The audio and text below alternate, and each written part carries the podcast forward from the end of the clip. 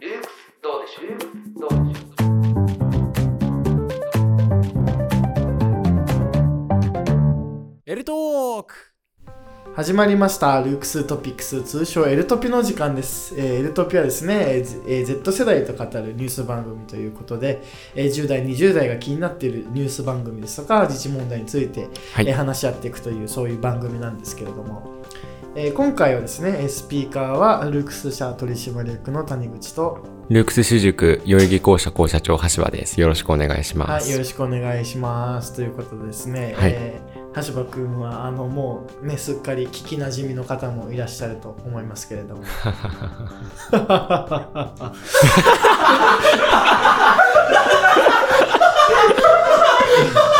取れねえじゃん。いやいいじゃんこういう感じでいいじゃないということであのやっていきたいんですけれども、ははい。いちょっとねあの今回はあの ギャラリーが数数名いるのでですね、はいちょっとあのたまに賑やかになってしまうかもしれませんがはい。あのね、あの笑いをこらえようと、えーしていったらですね、はい。あのね、ちょっとなテイクもう5ぐらいになってしまって、 あの、はっはっはっていうことですね。 あの、まあ、あの、まあ、あの、もうしょうがないということではい。やっていきたいんですけども、えー今回、えー話したい、こう、自治問題とかニュース番組とかなんかありますかはい、そうですね。僕、あの、つい先日に、まああの、牛久っていう映画を見に行って、はいはい。まあ、それが、あの、入管の問題、日本の入国管理センタはいーはいはいに収容された外国人たちを取り扱ったっていうメディア、あの、映画でして、まあ、それについてお話ししたいな、まあ、議論してみたいなってところはあります。牛久っていう番組なんですかね。はいそうなんですあイメージフォーラムでやってるんですはかね。い、そうです。渋谷のね。イメージフォーラムってあの青山学院大学の近くにはい。あるあのちょっとね、うあん。のちっちゃな映画館で割とこうね、あのこういうこう社会問題系の番組とかはい、そうですね。扱ったりするんうんですね、あうのんシアターイメージフォーラムってことで、えいつ見に行ったんですかいやあのつい2日前ですかね。はいは2日前に、まあ、友達とあの、まあ、見に行こうって話になって。いなるほどはい。まあなんかあの前からあの入管問題っていうのうんうんはうんなんとなく知ってたんですけど、はいまあなんかそこではまあどういう映画かっていうと、うんまあなんかあのその入管に収容されたうんあの外国人9人の証言っていうのを、ほうまあなんかあの面会室の隠し撮りで、あ隠し撮りで撮った隠し撮りなんですよ。うんなるほど隠し撮りで撮って、であとあの電話とかを録音して、まあ、それをひたすら流すっていうあじゃあもうそういう本当にドキュメンタリー、そうですねノンなんフかィクションドキュメンタリーってことうんなんですようね、ん、まあ脚色が加えられてない感じはすごいあってまあすごいリアルでしたねああそうなんですか、はいえー牛久って、まあ、ちなみにあの茨城県の、はいまあ、牛久に、えー、と東日本の入国管理センターがあはるんいですそようね。ですねうんうんで、えー日本に、えー、と入国してきた外国人で、うんえーうんまあ、そういうところにあのあれですよねはいあの、はい、行ったりするってことですよね。そうですね、うんまあなんかあの入国してくる際にまあなんかあのまああまりネタバレにならないようにはいはいまあある意味一般論的な立場であの喋ろうと今日は思うんですけれども、はいまあなんかあの外国人そこに使用されてる外国人たちっていうのはまあその多くがあの難民認定をあの日本のあの成田とか羽田に入国した際に受けたいけど受けられなかった人たちっていうのがはいはいすごい多いらしいんですね。うんっていうのもなんかあのそもそも日本っていうのは、まあ、あの年間あの2万人ほど、まあ、1万9千人くらいなんですけれども、の人々が、まあ、なんかあの難民認定の申請うをん、申請書会で申請するんですよ。ほうほうでそれを、まあなんか、日本に着いた後、まあ成田でそれをやって、うん、だけど許可数が20人くらいなんですよね。そうですね日本はと2万人いて20人しか許可されとない。いうことは1万9800あ9980人くらいははい、まあ、却下入れさなれいる。か、うんうんまあ、入管に行ってるかっていう。そうなんですよね。まあだけど、入れないっていうのもなかなか、で、まあ普通強制送還なんですけど、はいはいそうでだすけねど、それも難しいと。うんっていうのも、あの、難民として申請するからには、まあ、自国で迫害を受けてるそう方ですね々だったりと何しらか、まあね、移民とは違うのでね。そうですね難民っていうとこう紛争があったりだとか、はえっと、その宗教上、あるいは人種上の差別があって、うんうんあの、そのね、あの、生まれ故郷では、まあ、あるいは生まれ故郷じゃなくても、まうんあ、うん今住んでいる国では、うん、生きていくのが難しいということで、はいあのどっか違う国にねあの行くということで、そうですね。はその門戸、まあ、日本もね、まあなんかあの、その映画でも冒頭、まあ冒頭なのでちょっと言っちゃおうと思うんですけど、うんうん伊勢志摩サミットの文言が公開されるんですね。ほまあなんかあの、その趣旨はというと、まあなんか人道的危機に瀕した人たち、ううんまあ難民の人々を、はいまあなんか G7 の国々は積極的に受け入れて、うんでまあ人権保障っていうのを推薦していきますよって宣言があるんですけど、はいはいはいなるほねだけど、あの、その宣言と裏腹にそれできてるのっていう問題意識が、まああの、この映画の根底にうんなるほど。あるのかなってところではありましたね。 G7 のサミットで、しかもね、うん。伊勢志摩で、えっと日本が主催した G7 でうんうんやって、けれども、まあね、あのまあ、ここ、本当1、2年の間、すごい入管の、日本のね、うん入管の問題っていうのをかなりクローズアップされて、はいで、4年か3年くらい前にね、あの入管改正法案っていうかね、はいそうでしたねそれがまあ可決して、あの、まあそこで日本の、あのね、まあ入国管理制度どうなんだっていう話と、うんうんうんまああとは、あのね、あの、実際、あの、結構亡くなられてしまう方、はい、そうですねで。ありましたね。はい、うんあの、まあ、あのね、だから、あの、アメリカでもね、あの、警察官が黒人を、こうね、あの、過剰なほどに、こうね、うんうん逮捕、逮捕の時に過剰な時に、過剰過剰なまでに、こはういなんだろう、拘束して、うんうんこうしし死に至らしめてしまうという、はいまあね、あの、問題ありましたけど、アメリカでも。日本でも結構日本、うあの、入国管理の中で、結は構いこう、ね、そういう、あある種虐待に近いような、はい。拘束があったりだとか、うんうん。あの、まあ、あの、結構ね、あの、本当餓死寸前じゃないけれども、はい。あの、適切な絵を与えなかったりとかっていうのが、まあ結構今問題になってね、マスメディアとかうでんうんうんうもん結構報道されてますよね。そうですね。まあなんかあの、実際映画でもその様子がすごい描かれるわけなんですけど、はいはい。まあなんかあの、強制送還もできないというか、自国に帰ったら自分待ってるのは死だけまだあ C でっていうね。はい。それで、まあなんか、だけど日本に、まあビザもないわけなんですよ。はい。まあ、まあ難民まなあんでね。うん。まあそうですね。まあビザがあっても取り消されちゃう場合とかもあるっぽいんですけど、うんまあなんか日本国は入国も認めないってなると、彼らはどこへ行くのかっていうのはたまあ、あの、さっき言ったあの、牛久なんですね。牛久とまあ品川があると思うんですけど、はいはいまあなんかあの入局管理局と呼ばれる、うん。まあなんかあの外国人の入、あの入国を管理する、まあ文字通り、まあそういう場所があって、まあなんかあのそこに収容されるんですね。うん。なるほどね。はい。で、その収容の中の様子っていうのは、まあなんかあの、本人たちの、まあ、供述、供述というか前説詞であの喋ってるんですけど、はそれ曰くまあ、まるで刑務所のようだと。だけど、刑務所と違う点が一つだけあって、それは刑期がないことだってい。いううんでん。すなね。るほどね。うん。はい。まあというのも、あの、刑期がないっていうのは、あの、いつ出られるのかもわからないと。は難民認定が降りる確率、まあすごく低いですし、はいあともう一つあの、仮放免制度というものがありまして、はいまあなんかあの、えっ、と、一旦外に出してあげるよっていう、うんうんうまあ簡単に言えばそういう制度があるんですけど、まあそれを待ちわびている人たちっていうのが、まあそこにずっと交流される。だけどその仮放免がいつ通るかもわからないとい。。なるほど。でその中で入局管理局での、まあ、暴行とか、はい。 そういうのも起きてるっていう、まあ、ある意味人道的な危機と危機です よね。まあ人道的危機に瀕してうん。難民になってしまったが、はい。受け入れ先のこう国でも人道的危機に瀕してしまうと、いやが、なかなか。そういう感じになってるってと、ことなんですかね。うんそうですね。いや、なんかあの、それはなかなか、ちょっと映画見ててね、まあ、かなり正直あの、まあ、心に来るというか、はいショッキングな内容がすごいたくさん。うん盛り込まれてますねあなんかこう、言える範囲でいいので、ちょっとこういや具そう体で的すねな話を聞かせてもらえればと。まあなんかあの、まあ前も出回ったことがあると思うんですけど、はいメディアの方であの、入管職員があの、取り押さえてる。はい。外国人の方を、まあなんか取り押さえてる動画とか、まあ劇の中で、まあ流れたりするわけですね。はいはい。で、重ねて、あと、それを僕を受けた人が、まあ、普通に面接室でお話をしてくださるとか。で、実際に、あの、仮方面で出られて、国会答弁のところに来るシーンとかもありまして。まあ、なんかあの、そういう点では、まあ、なんだろうな、その、すごく、うん、まあ、リアルな入管の現状っていうのを映しながらも、まあ、どうやって変えていくんだろうっていう問いかけをね、最後に残して終わる映画だったっていうのはありますね。うん。だから、そう考えたときに、だけど、あの、日本って、その、外国人関連で、まあ、入管だけじゃないと思うんですよ、もう。はいはなんかあの、技能実習制度っていうのを皆さん聞いたことあるかとは思うんですけど、はいなんかあの、技能実習制度っていうのは、まあなんかあの、日本の企業に、まあ、技能実習、日本の進んだ技術を学びに、はいはい外国人の方々が来てくださいってい。う。いうん体裁でまあ受け入れる。で、それ3年間同じ企業で研修をするっていう、まあ、あくまで体裁ですね。うん。国の施策、まあそういう施策があるんですけど、まあそれにのっとって外国人を受け入れるっていう制度で、だけどこれが、あの逆にあのすごいブラックだったりとか、は労働環境最悪だったりっていうのは結構、うんあの問題になったい。りとかもしてますはね。いうんそうでうすね。ん。2010年にあの、アメリカの国防省がね、あの人道的危機、あの、人身売買に関する年次報告書っていうとこ ろで、あの、技能実習制度を批判したことうん。もあって、はい。うん。そういうものがありまして、まあなんか日本って結構、外国人関連で、まあこういう問題すごく多いですよね。そうですね。まあだから、うんやっぱり、なかなかね、うん。まああのね、実質移民とか難民をなかなか受け入れない国なので、はい、そうですね。で、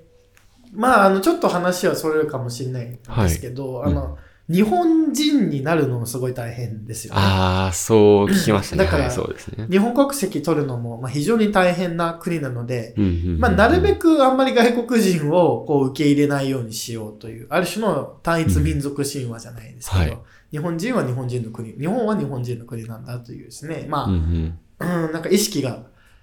ね、制度にも結構色濃く反映されていて、うん。で、なかなかその移民とか、難民とか、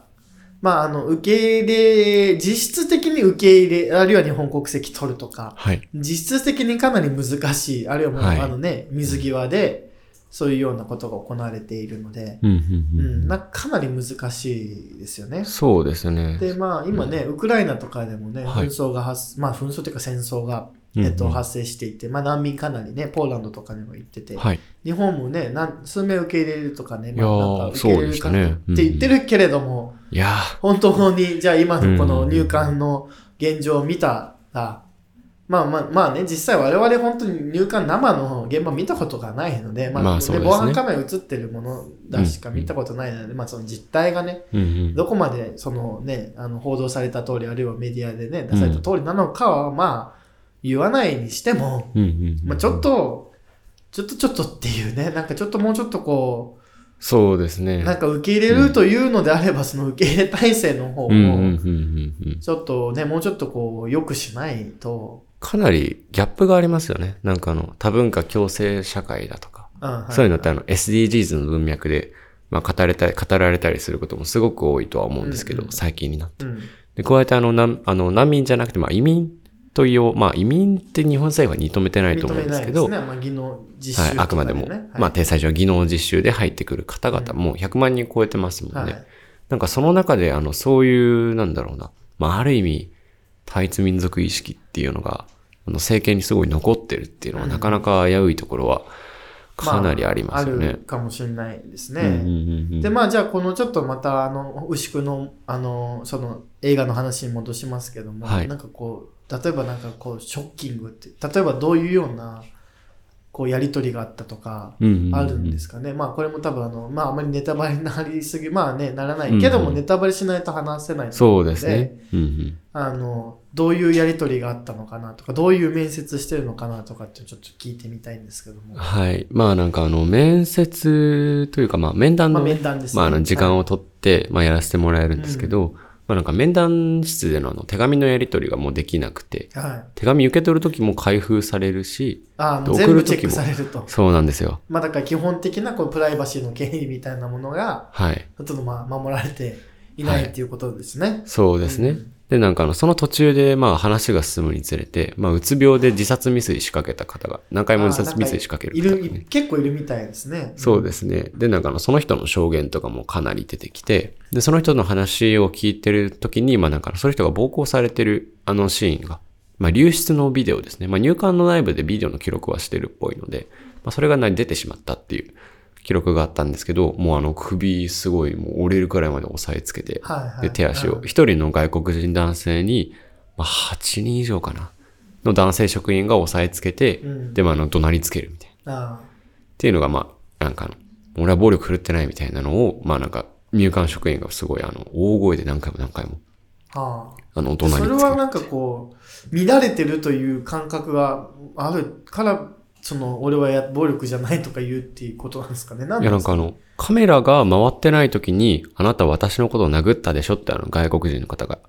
言うんですけはいど、はいはいだけど入管職員はそんなことやってねえよって言いながら、あなるほどまあ本気で押さえつける。なるほどなるほど。入管の、それで外国人の方はずっと、痛い痛いって言ってて、ああ。ああれはかなり、ちょっまあショとッキシングですねョッキングでしたね。うんで、なんかあの、そういう映像が流れた後に、まあ、その人が何回も自殺未遂しちゃったっはていいうはいはのが出て、うんだけどあの、中にいる外国人、すごいね、なんかあの、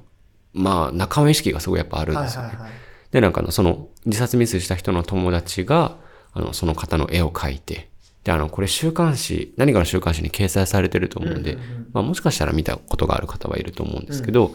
まあ、なんか自殺未遂の様子とか、その人の苦悩の様子みたいな絵に描いて、で、なんかあの、それを出してほしいみたいな、世に出してくれっていう話をね、まあ、つけたりとか。うん。で、なんかあの、実際なんかあの、入管からね、まあ、最終的に、まあ、あの、コロナがあったじゃないですか。うんで、あの、入管施設内でコロナが流行るのを恐れたっていうことで、はい。まあ、あの、現在、まあ、あの、かなりの数が、あの、外に出たんですよ。あの、外国人が、あはいの、仮放免制度はでいね、はい。仮放免っていう訂正、まあ、この仮放免もちょっと後でお話ししようと思うんですけど、まあ、問題が結構あって、うまんあだけど、あの、一旦外に出れたわけなんですね。はいで、その後も、まあ、なんか、あの、だけど、あの、あの頃の夢を何回も見るんだとか、なんかもう何回自殺未遂したかわからないとか、まあ、そういうお話が結構あって、いうん。や、なんかあの、心の傷が残り続けるみたいな感じで終わりましたね、その、なるほどうんうね。んうん。うん。だからあの、かなり、あの、日本人としての自分。で、日本人としてあの映画を見ると、はい。まあちょっとかなりショックですね。そうですね自分の国がねまあ自分の。国がね。うんうんうんうん。その仮放免制度ってのはじゃあちょっとどういうそうです制ね。度なのか教えてもらえるあの、仮放免制度は、まあなんかあの、まあなんであの制度があるのかちょっと僕も認識不足のところはあるんですけど、はい。まあなんかあの、少しの間あの、外に出られるうん。あの入管管理局の施設内にずっとまあ収監されるわけなんですけど、その中で一旦外に出すのを認めてあげるよっていう制度で、はいはいうんまあなんかあの、場合によってはまあ2週間の長さの時もあれば、まあそれが半年何年も続く場合もあって、まあそこは完全には入国管理センター、入国管理局の裁量にね、期間はじゃねあも、うその辺も透明じゃないってこといやーそうなんですよねだからもうそれはちょっと、自分がね、はい。明日から出ていいよって言って、うん。いつまで続くんだってビクビクしながらだとね、まともな市民生活を送れない、そうですよだって別に。ね。まあなんかあの、出て何するんですかねだって何もできないいじやゃないそうですか。、何もできないんですよ。 その結う局、んだってね、仕事しようにしてもあなたははい。ね、みたいな、働けないし、働けないし、病院も使えない。病院も使えない。まあまあお金は法外な値ま段ですね。あ、障害のね、うん存在ですからね。そうですね。あの。認められてないですからうね。んうんうんまあ、まさに国家に登記されてないというかね、はい。まあ生身で生きていくしかなはいい人たちなので、出て何をするんだろうっていうのは、なんかこう映画の中で言われてたりするんですかね。まあ、出て何をするかというよりは、まあなんかあの、出ることがね、まあ中にいる人たちの証言なんで、は出る、とりあえず、あの、長期間の仮放免を狙うっていうのがやっい。ぱりなるほど。目的になるんですね。うんまあ、あの、中にはあの、2週間の期間付きっていうのは結構あるんですけど、これなんでかというと、あの、彼ら中でハンガーストライキをするんですよ。はいはいはいはい。あの、ご飯も食べないし、はい水も飲まないで、で、あの、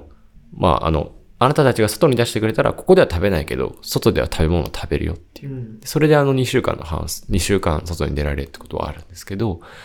まあなんかあの、まあちょっと問題なのが、その外に出ても身寄りがない人がそうですよね。いるんですよね。まはあいなんか成田空港に来た時に、あの認定されずにそのまま送られた人もいるので、まあそういう人ってあの出てどうするんだろうっていうのは、はい。正直疑問としてありますね。あ、それ分からずってことわからなかったです。あの映画だけでは。だけどあの、逆にあの、日本人の妻がいる方も、奥さんがいる方もいらっしゃったりとはいはいはいか、まあそういう人たちはそこに身を寄せるなるほっていどうね形になるまあ、。だから日本人に、じゃあ仮に日本人とつそのもう結婚していたとしても、うんうん。受け入れてくれないってことがあるってことなんですねそうですね。ああ、それはなかなかあれでいすね。や、かなり酷っちゃ酷ですよね。はだからあの、これ、今から僕が話す話は、あの映画じゃないんですけど、はいはいまあなんか他のドキュメンタリーをね、うんあの、まあ、見たことがありまして、うそこの場合だと、あの、家族全員仮方面で方面されてる状 態。で、はたどう働き口を見つけるんだっていうところなんですけど、はまあ、あの、違法なね、建築現場とかでまあ、働そうくいんうとですこよ、ろでね。しかないでしょうね。はいで男性がね日雇いでとかねあ、あ、そうなんですよ。の、足がつきづらいっていうか、ね。はい、結構ね。うん。だから、あの、労働環境が悪くてもそこで働くしなるほどかないし、で、その子供たちっていうのもうん受け入れてくれる小学校が、まあ、ないですもうんん、ね。そうなんですよね。まあ、まあ、なんとか見つけてたんですけど、そこにいる人へ、ーそこのドキュメンタリーに出てきた人あ。あそれたくましいですね。うんまあ、だけど、あの、生きていくのは相当不便でしょういや大変ね。でしょうねうんもうお金もないって言ってたんで、まあなんか支援団体はもちろんあるらしいんですけど、うんそういった仮方面の方々を支援するね。うん。だけど、それでもまあ、あの、まあ、ボランティアなので、うん。まあ、限界があるじゃないですか。うっん。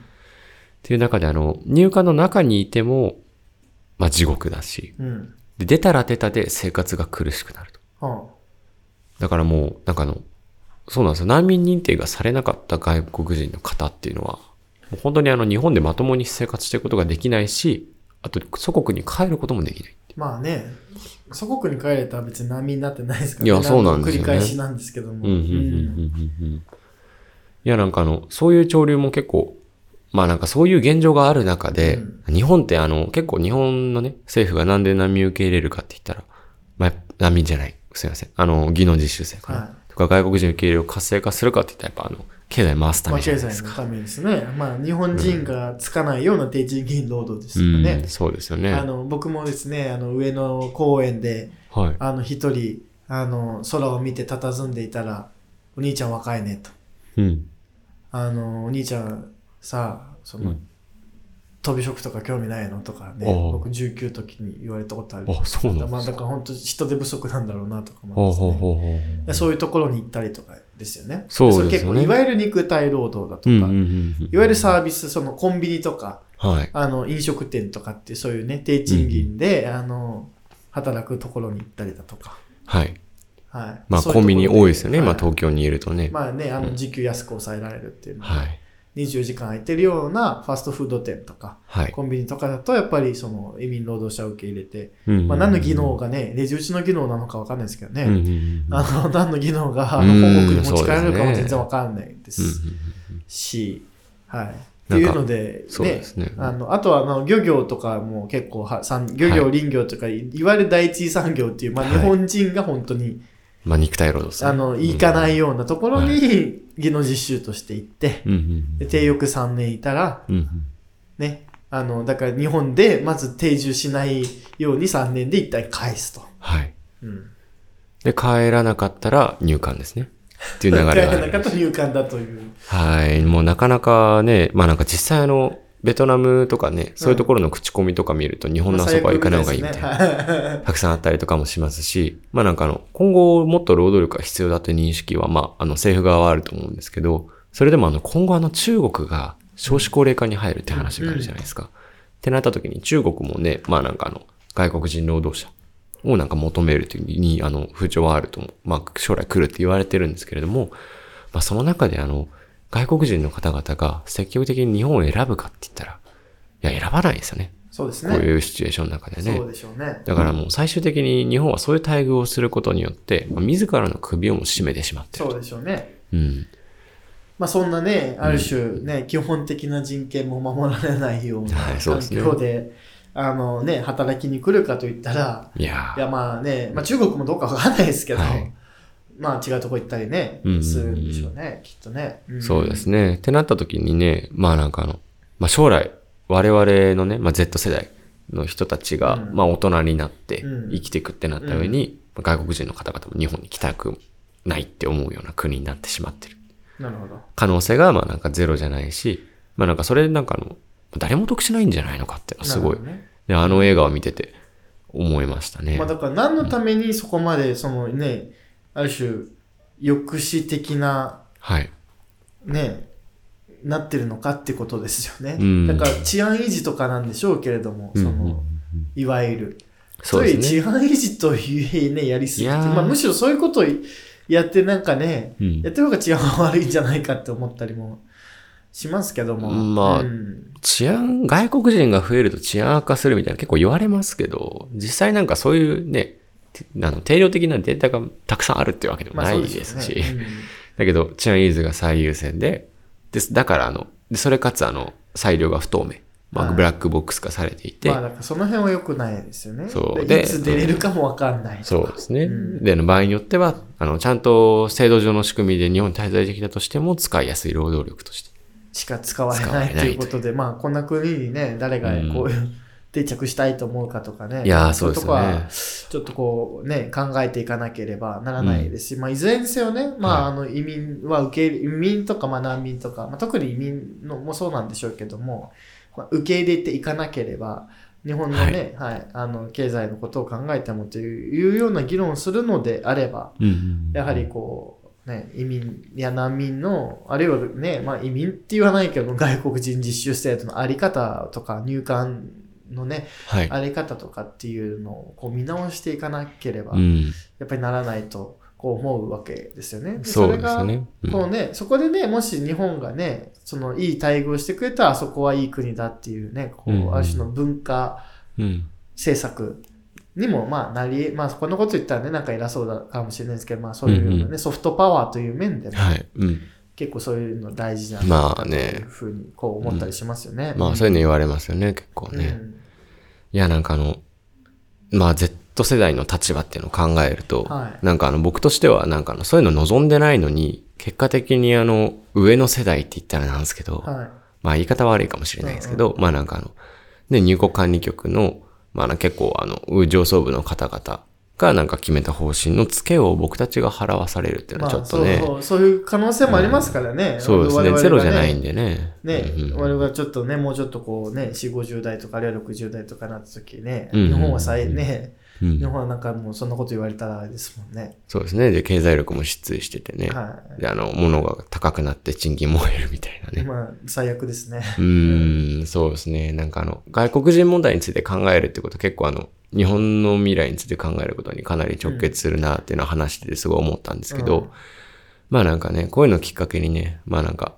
だからまあ僕は皆さんにあの映画に見てもらえれば、まあ、す牛ごくいい久んっじゃてないいう、かなとはいねそうですね牛久っていう、あの、ドキュメンタリーが、うんうドキん。ュメンタリー映画が、あの、ダゲレオ、違う、ダゲレオ出版ですね。あそこはシアターイメージフォーラムですね。そうですね、渋谷のね。渋谷のイメうんうーんジフォーラム。まあ、そこはね、本当にね、あの、いい映画、はい。かなり特にそういうね社会、えー、と問題などをこう、ねうんそうです鋭ねくこう扱ったりする映画かなりいっぱいありますので、うんうんまあ、ぜひ、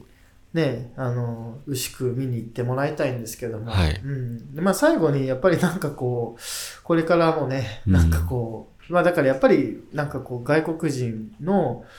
もっと受け入れてえ受け入れるというのであれば、うんうん受け入れ体制を整えるためにもうんまあそのねある種まずはどう外国人の文化を尊重して外国人コミュニティを認めるのかあるいは日本社会に包摂していくのかとかってうんうんうんういんう論点もあるじゃないですか。そうつでまりすね。統合化、うん。うん、包摂化はい。っていうあのねあのってことはじゃあそういうものを決めていかないとじゃあこううん日本、ね外国人の文化を尊重してなんかある種のその外国人が暮らしやすいその外国人のための外国人だけが住んでるコミュニティみたいなのができるのか、うんうん。もうね、日本人がいっぱいいる中で、ね、あの、日本語が話せてとか、うんでちゃんと日本のね、あの、要は、その、まあ、こ国籍が取れるじゃないけれども、うんつまり日本の必要最低限のサービスはが、いまあ必要最低限というか日本人が普通に享受できるようなサービスが、うんね、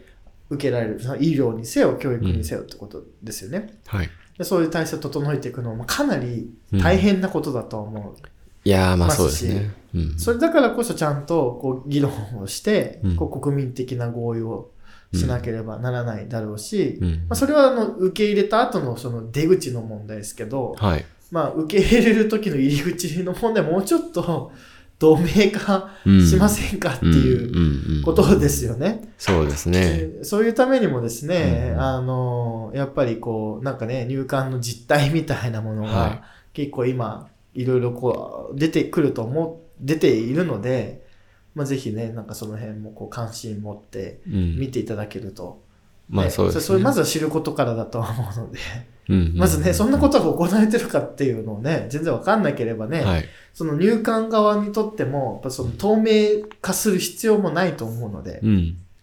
そうですね。そういうね、議論っていうのがまあ、実際湧き上がらないと政府っていうのは動かないそとうこでろすはねだからありますもんね。うんのでね、やっぱりその正しくそのある種のじ実態をうん。知ってそのさすがに、まあ、これはおかしいのではないかという、まあ、声を上げていくっていうのは結構大事だとやっぱりそうですね。なんか、実際あの、待機児童問題とか、まああれはあの、都心特有の問題ではあると思うんですけど、あ保育園落ちたの私だっていうあそうですね。あれも、あれが出てすぐ動きましたもんね、政だか権は、らね。そういううんね、まあ、入管のねちょっとねこういう運動もあって僕もちょっと参加したことあるんですけほうどほうほうほまあまあそれはなかなかねう。うん。あの日本人として盛り上がるテーマとテーじゃないテーマがあるけれども、うん。まあ、多分なんか日本人とかじゃなくても人としてこう見たらちょっといや、ね、まあそうですね。胸に詰まるものがあるとは思うので、うん。ぜひなんかちょっとね、まあ、ちょっとグロテスクな映像かもしれないですけども、まあまねあ、あ、るいはそのそうですね結構ね、まあ、あのショッキングな内容続くかもしれないですけど、やっぱり映画を見たりとか、いろんなこと調べたりして、うんちょっとおかしいんじゃないかと。